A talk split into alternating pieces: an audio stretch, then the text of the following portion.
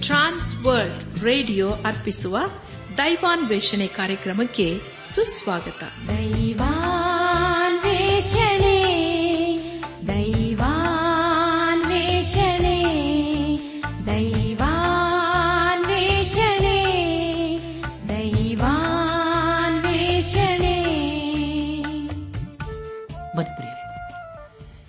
ದೇವರ ವಾಕ್ಯವನ್ನು ಧ್ಯಾನ ಮಾಡುವ ಮುನ್ನ ಕರ್ತನ ಸಮ್ಮುಖದಲ್ಲಿ ನಮ್ಮನ್ನು ತಗ್ಗಿಸಿಕೊಂಡು ನಮ್ಮ ಶಿರವನ್ನು ಭಾಗಿಸಿ ನಮ್ಮ ಕಣ್ಣುಗಳನ್ನು ಮುಚ್ಚಿಕೊಂಡು ಧೀನತೆಯಿಂದ ಪ್ರಾರ್ಥನೆ ಮಾಡೋಣ. ಜೀವದಾಯಕನೇ ಜೀವ ಸ್ವರೂಪನೇ ಜೀವದ ಬುಗ್ಗಿಯಾಗಿರುವ ನಮ್ಮ ರಕ್ಷಕನಲ್ಲಿ ತಂದೆಯಾದ ದೇವರೇ, ನಿನ್ನ ಪರಿಶುದ್ಧವಾದ ನಾಮವನ್ನು ಕೊಂಡಾಡಿ ಹಾಡಿ ಸ್ತುತಿಸುತ್ತೇವೆ. ಕರ್ತನೆ ನೀನು ನಮ್ಮ ಜೀವಿತದಲ್ಲಿ ಯಾವಾಗಲೂ ನಂಬಿಗಸ್ತನಾಗಿದ್ದುಕೊಂಡು, ದಿನದಿಂದ ದಿನಕ್ಕೆ, ಬಲದಿಂದ ಬಲಕ್ಕೆ, ಕೃಪೆಯಿಂದ ಕೃಪೆಗೆ ನೀನೇ ನಮ್ಮ ನಡೆಸುತ್ತಾ ಬಂದಿರುವುದಕ್ಕಾಗಿ ನೀನನ್ನು ಕೊಂಡಾಡುತ್ತೇವೆ ಕರ್ತನೆ, ದೇವಾದಿ ದೇವನೇ ಈ ದಿನ ವಿಶೇಷವಾಗಿ ಕಷ್ಟ, ಸಮಸ್ಯೆ, ಅನಾರೋಗ್ಯದಲ್ಲಿ ಇರುವವರನ್ನು ನಿನ್ನ ಕೃಪೆಯ ಹಸ್ಯಕ್ಕೆ ಒಪ್ಪಿಸಿಕೊಡುತ್ತವೆ. ಕರ್ತನೆ, ನೀನು ಅವರನ್ನು ಕರುಣಿಸಿ ಅವರಿಗೆ ಬೇಕಾದಂಥ ಪರಿಹಾರ, ಸಹಾಯ, ಆರೋಗ್ಯವನ್ನು ದಯಪಾಲಿಸು. ಅವರ ಜೀವಿತದಲ್ಲಿ ನಿನ್ನ ಉನ್ನತವಾದ ವಾಗ್ದಾನಗಳು ನೆರವೇರಿಸಪ್ಪ.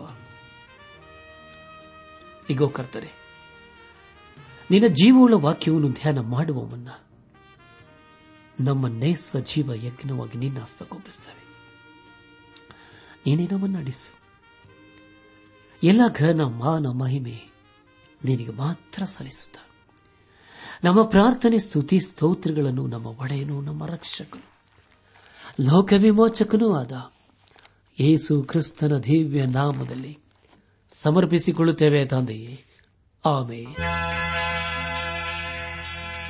ಇರುವಾತ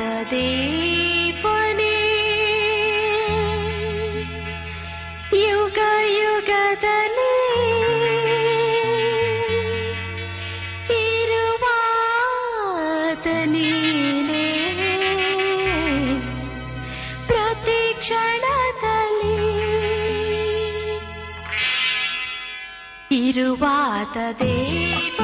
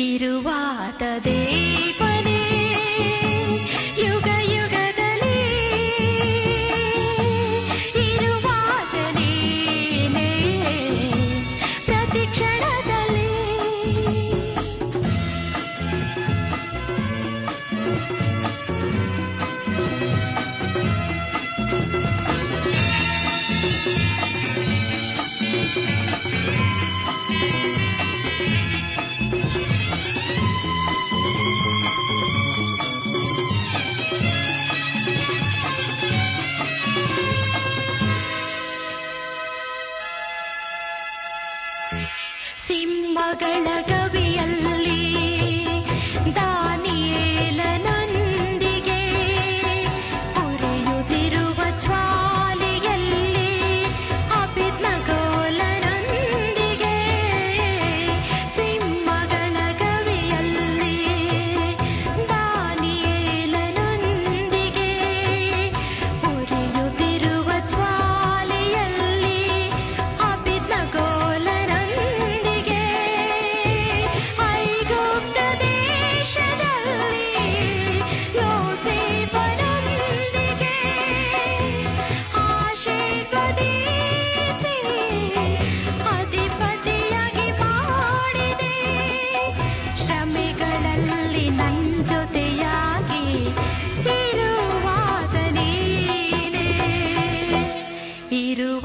ಇರುವಾದ ದೇವನೇ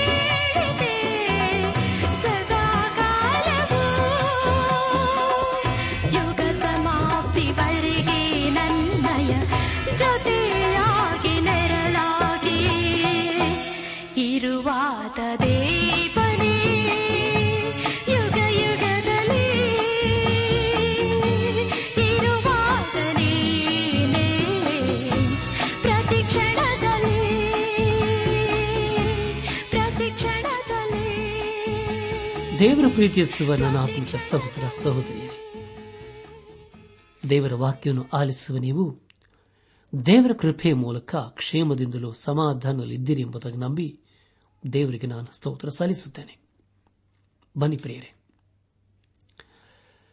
ಇಂದಿನ ವಾಕ್ಯವನ್ನು ಆಲಿಸೋಣ. ಕಳೆದ ಕಾರ್ಯಕ್ರಮದಲ್ಲಿ ನಾವು ಕೊರಿಂಥ ಸಭೆಗೆ ಬರೆದಂತ ಮೊದಲನೇ ಪತ್ರಿಕೆ ಎಂಟನೇ ಅಧ್ಯಾಯ ಒಂದರಿಂದ ಹದಿಮೂರನೇ ವಚನಗಳನ್ನು ಧ್ಯಾನ ಮಾಡಿಕೊಂಡು ಅದರ ಮೂಲಕ ನಮ್ಮ ನಿಜ ಜೀವಿತಕ್ಕೆ ಬೇಕಾದ ಅನೇಕ ಆತ್ಮಿಕ ಪಾಠಗಳನ್ನು ಕಲಿತುಕೊಂಡು ಅನೇಕ ರೀತಿಯಲ್ಲಿ ಆಶೀರ್ವಿಸಲ್ಪಟ್ಟಿದ್ದೇವೆ. ಇದೆಲ್ಲ ದೇವರಾತ್ಮನ ಕಾರ್ಯವಾಗಿದೆ. ದೇವರಿಗೆ ಮಾಹಿಮಿ ಉಂಟಾಗಲಿ. ಧ್ಯಾನ ಮಾಡಿದ ವಿಷಯಗಳನ್ನು ಈಗ ನೆನಪು ಮಾಡಿಕೊಂಡು ಮುಂದಿನ ಭೇದ ಭಾಗಕ್ಕೆ ಸಾಗೋಣ.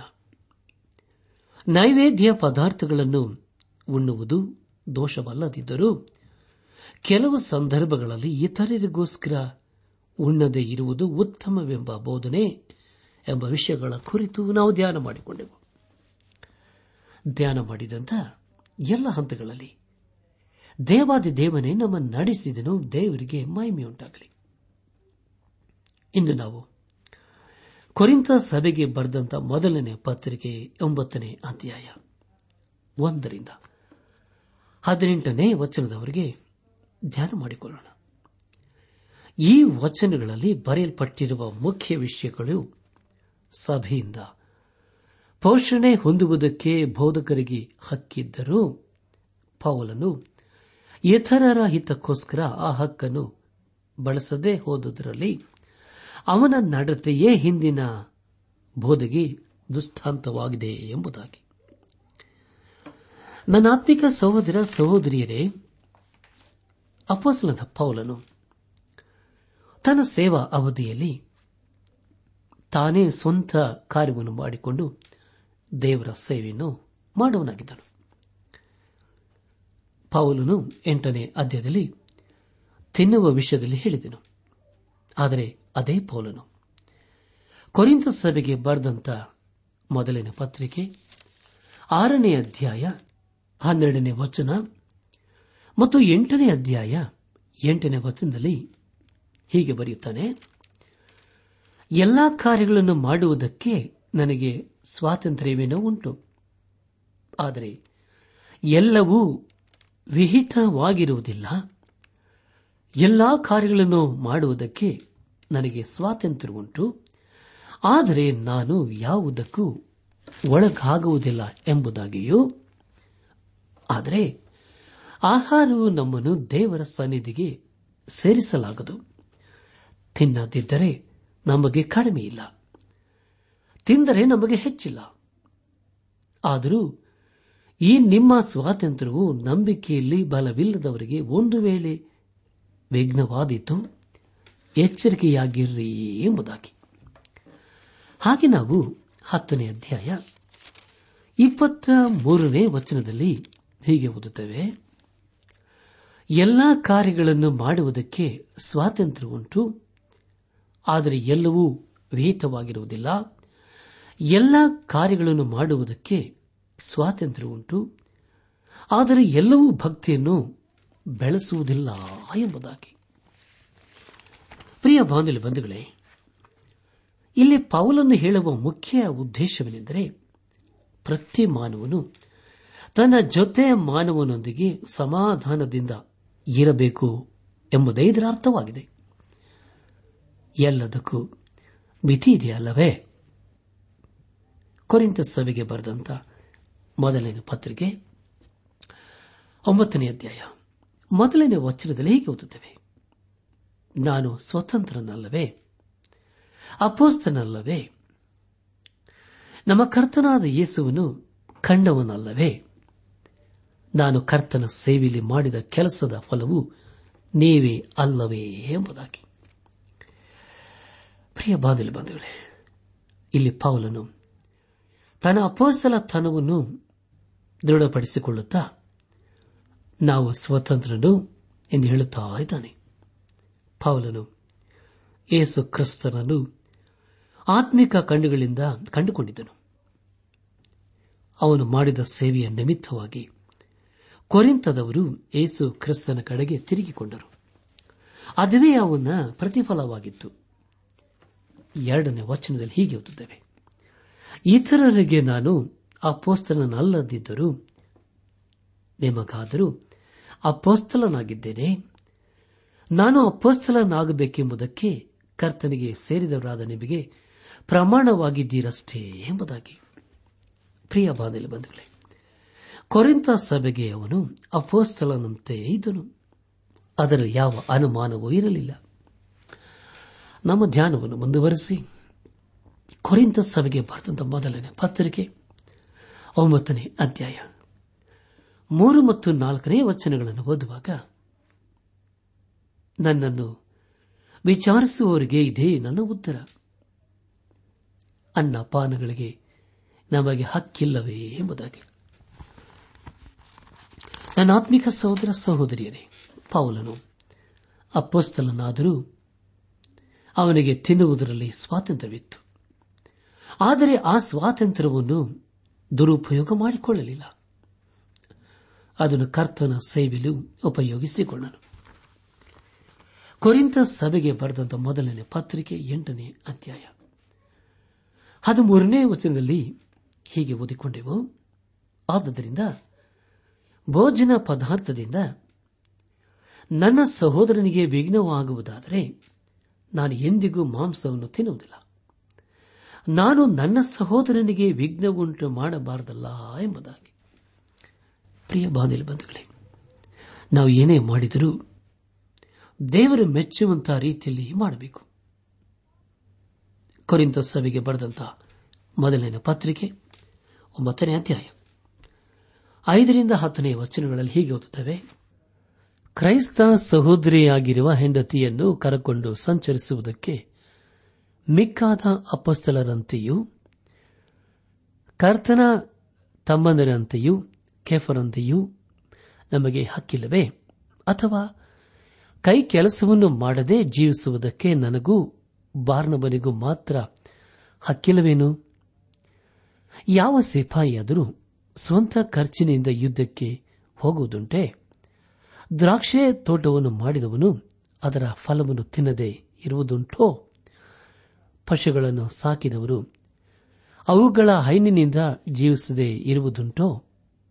ನಾನು ಹೇಳಿದ್ದು ಬರೀ ಲೋಕವಾಡಿಕೆಯ ಮಾತು. ಧರ್ಮಶಾಸ್ತ್ರವು ಇದನ್ನು ಹೇಳುವುದಿಲ್ಲವೋ? ಕಣ ತುಳಿಯುವವನ ಎತ್ತಿನ ಬಾಯಿ ಕಟ್ಟಬಾರದೆಂದು ಮೋಶಿಯ ಧರ್ಮಶಾಸ್ತ್ರದಲ್ಲಿ ಬರುತ್ತದೆ ದೇವರು ಚಿಂತಿಸುವುದು ಎತ್ತುಗಳಿಗಾಗಿಯೋ ಅಥವಾ ನಮಗೋಸ್ಕರವಾಗಿಯೋ? ಹೇಳುತ್ತಾನೋ ಹೌದು. ನಮಗೋಸ್ಕರ ಬರೆದದೆ, ಉಳುವವನು ಬೆಳೆಯಲ್ಲಿ ತನಗೆ ಪಾಲು ದೊರಕುತ್ತದೆಂದು ಉಳುವುದು ಒಕ್ಕುವುದು ತನಗೆ ಪಾಲು ದೊರಕುತ್ತದೆಂದು ಒಕ್ಕುವುದು ನ್ಯಾಯ ಎಂಬುದಾಗಿ. ನನ್ನ ಆತ್ಮಿಕ ಸಹೋದರ ಸಹೋದರಿಯರೇ, ಇಲ್ಲಿ ಅಪಾಸನದ ಪೌಲನು ಯಾಕೊಬ್ಬ ಮತ್ತು ಯೋಧನ ಕುರಿತು ಹೇಳುತ್ತಾ ಇದ್ದಾನೆ. ಅವರು ಮದುವೆ ಮಾಡಿಕೊಂಡಿದ್ದರು. ಪೇತ್ರನು ಸಹ ಮದುವೆ ಮಾಡಿಕೊಂಡಿದ್ದನಲ್ಲವೇ? ಕರ್ತನ ಸೇವೆಯಲ್ಲಿ ಅವರು ತಮ್ಮ ತಮ್ಮ ಹೆಂಡತಿಯರನ್ನು ಜೊತೆಯಲ್ಲಿ ಕರಕೊಂಡು ಹೋಗುತ್ತಿದ್ದರು. ಆದರೆ ಅದೇ ಸ್ವಾತಂತ್ರ್ಯ ಪೌಲನಿಗೂ ಇತ್ತು. ಆದರೆ ಅವನಿಗೆ ಮದುವೆಯಾಗಿರಲಿಲ್ಲ ತಮ್ಮ ಹೆಂಡತಿಯರನ್ನು ತಮ್ಮ ಜೊತೆಯಲ್ಲಿ ಕರಕೊಂಡು ಹೋಗಲು ಇಲ್ಲಿ ಹೇಳುತ್ತಿಲ್ಲ. ಆದರೆ ಪ್ರಿಯರೇ, ಇರುವ ಸತ್ಯದ ಮಾತನ್ನು ಹೇಳುತ್ತಾ ಇದ್ದಾನೆ. ಹನ್ನೊಂದನೇ ವಚನದಲ್ಲಿ ಹೀಗೆ ಓದುತ್ತೇವೆ. ನಾವು ನಿಮಗೋಸ್ಕರ ಆತ್ಮ ಸಂಬಂಧವಾದ ಬೀಜವನ್ನು ಬಿತ್ತಿದ ಮೇಲೆ ನಿಮ್ಮಿಂದ ಶರೀರ ಸಂಬಂಧವಾದ ಪೈರನ್ನು ಕೊಯ್ಯುವುದು ದೊಡ್ಡದು ಎಂಬುದಾಗಿ.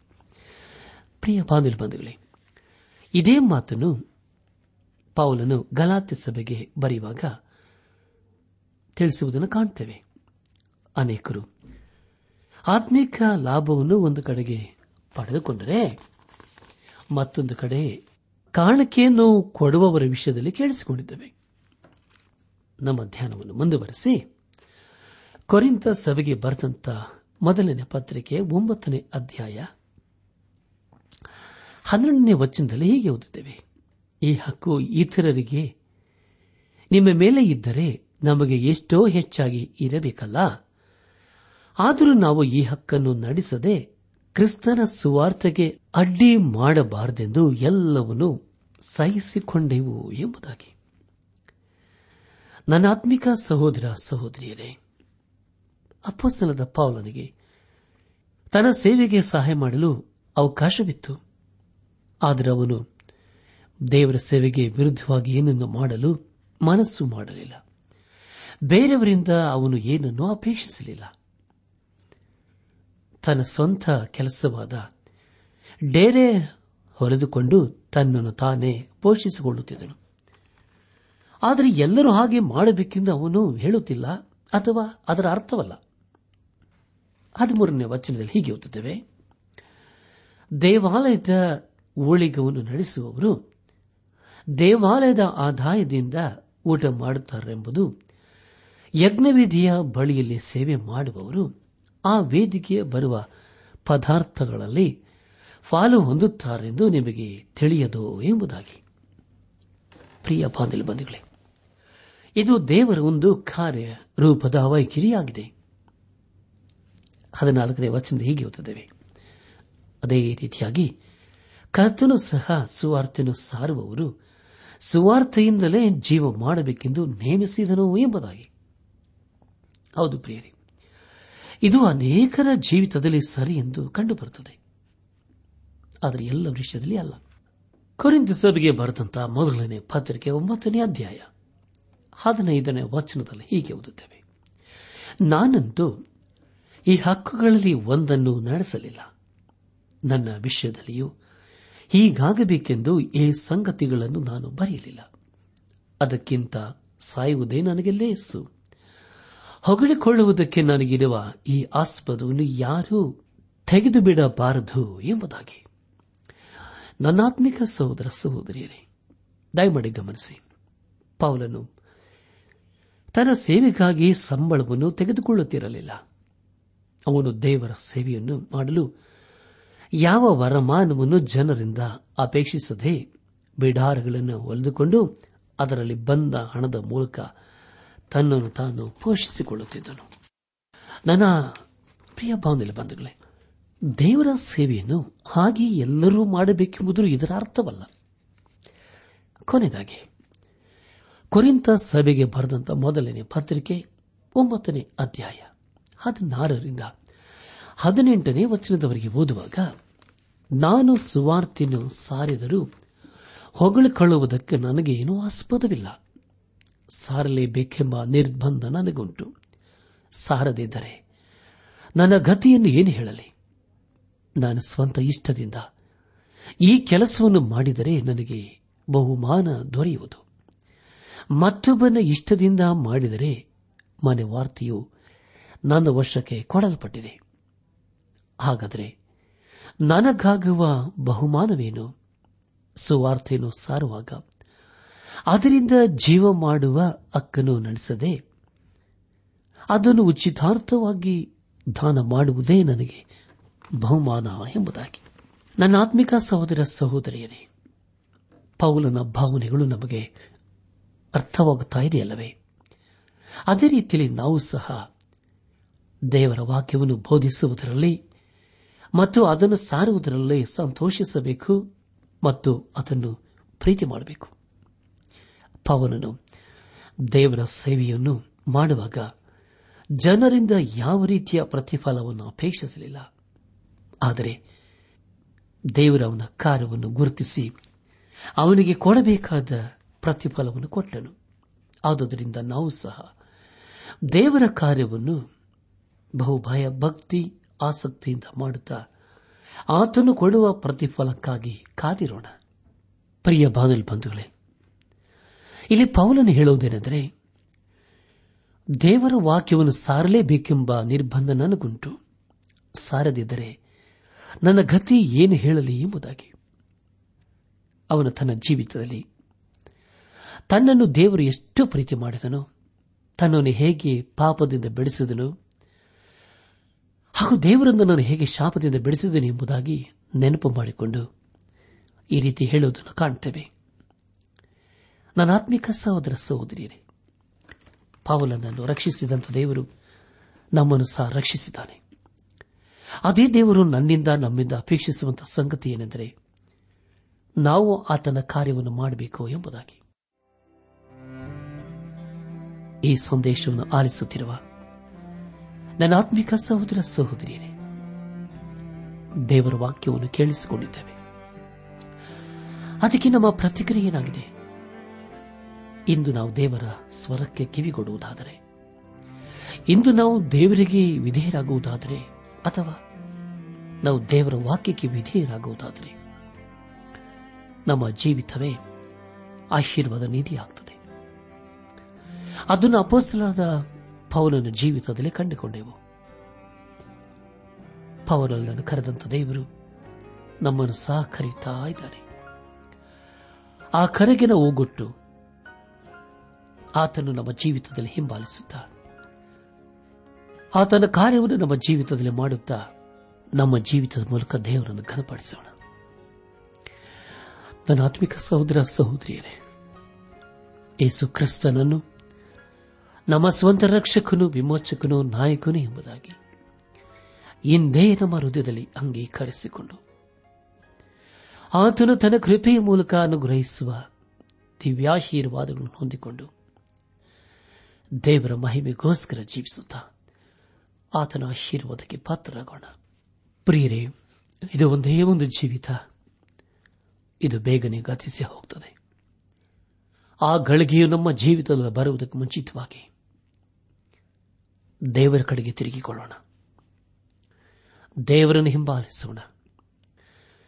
ದೇವರ ವಾಕ್ಯಕ್ಕೆ ವಿಧೇಯರಾಗೋಣ. ಹಾಗೆ ನಾವು ಮಾಡುವಾಗ ಖಂಡಿತವಾಗಿ ದೇವಾದ ದೇವನು, ಉನ್ನತನು, ಮಹೋನ್ನತನು, ಉನ್ನತೋನ್ನತನಾದ ದೇವರು ನಮ್ಮ ಸಂಗಡ ಇದ್ದುಕೊಂಡು ನಮ್ಮನ್ನು ಆಶೀರ್ವದಿಸಿ ಪರಿಪಾಲಿಸುತ್ತಾನೆ. ಪನಿಪ್ರಿಯರೇ ಇಂದೇ ನಾವು ದೇವರ ವಾಕ್ಯಕ್ಕೆ ವಿಧೇಯರಾಗಿ ಜೀವಿಸುತ್ತಾ ನಮ್ಮ ಜೀವಿತದ ಮೂಲಕ ದೇವರನ್ನು ಘನಪಡಿಸುತ್ತಾ ಆತನ ಆಶೀರ್ವಾದಕ್ಕೆ ಪಾತ್ರರಾಗೋಣ. ಹಾಗಾಗುವಂತೆ ತಂದೆಯಾದ ದೇವರು ಯೇಸು ಕ್ರಿಸ್ತನ ಮೂಲಕ ನಮ್ಮೆಲ್ಲರನ್ನು ಆಶೀರ್ವದಿಸಿ ನಡೆಸಲಿ.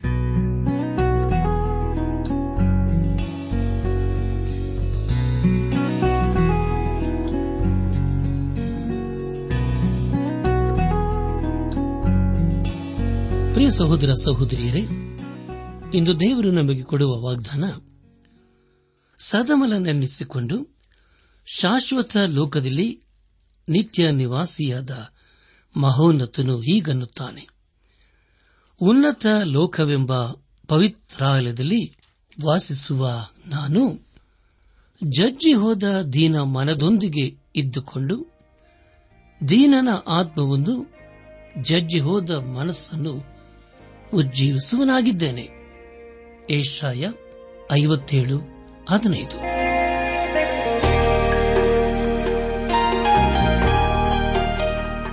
ಪ್ರಿಯರೇ, ದೈವಾನ್ವೇಷಣೆ ಕಾರ್ಯಕ್ರಮವು ನಿಮ್ಮ ಅನುದಿನ ಜೀವನಕ್ಕೆ ಬೇಕಾದ ನವ ಉತ್ತೇಜನ ಹಾಗೂ ಆಶೀರ್ವಾದ ನೀಡಿದೆ ಎಂದು ನಾವು ನಂಬುತ್ತೇವೆ.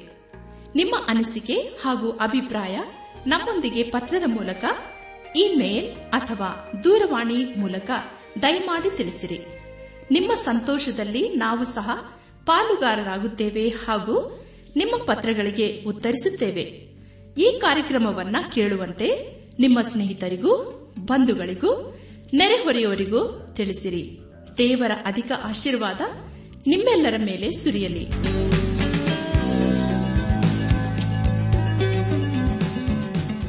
ನಮ್ಮ ವಿಳಾಸ ದೈವಾನ್ ವೇಷಣೆ ಟ್ರಾನ್ಸ್ ವರ್ಲ್ಡ್ ರೇಡಿಯೋ, ಇಂಡಿಯಾ ಟಪಾಲು ಪೆಟ್ಟಿಗೆ ನಾಲ್ಕು ಮೂರು ಎರಡು ಸೊನ್ನೆ, ಬೆಂಗಳೂರು ನಲವತ್ಮೂರು. ದೈವಾನ್ ವೇಷಣೆ, Trans World Radio India, post box four three two zero, Bangalore forty three. ದೂರವಾಣಿ ಸಂಖ್ಯೆ ಒಂಬತ್ತು ಎಂಟು ನಾಲ್ಕು ಐದು ಆರು ಒಂದು ಆರು ನಾಲ್ಕು ಒಂದು ಎರಡು.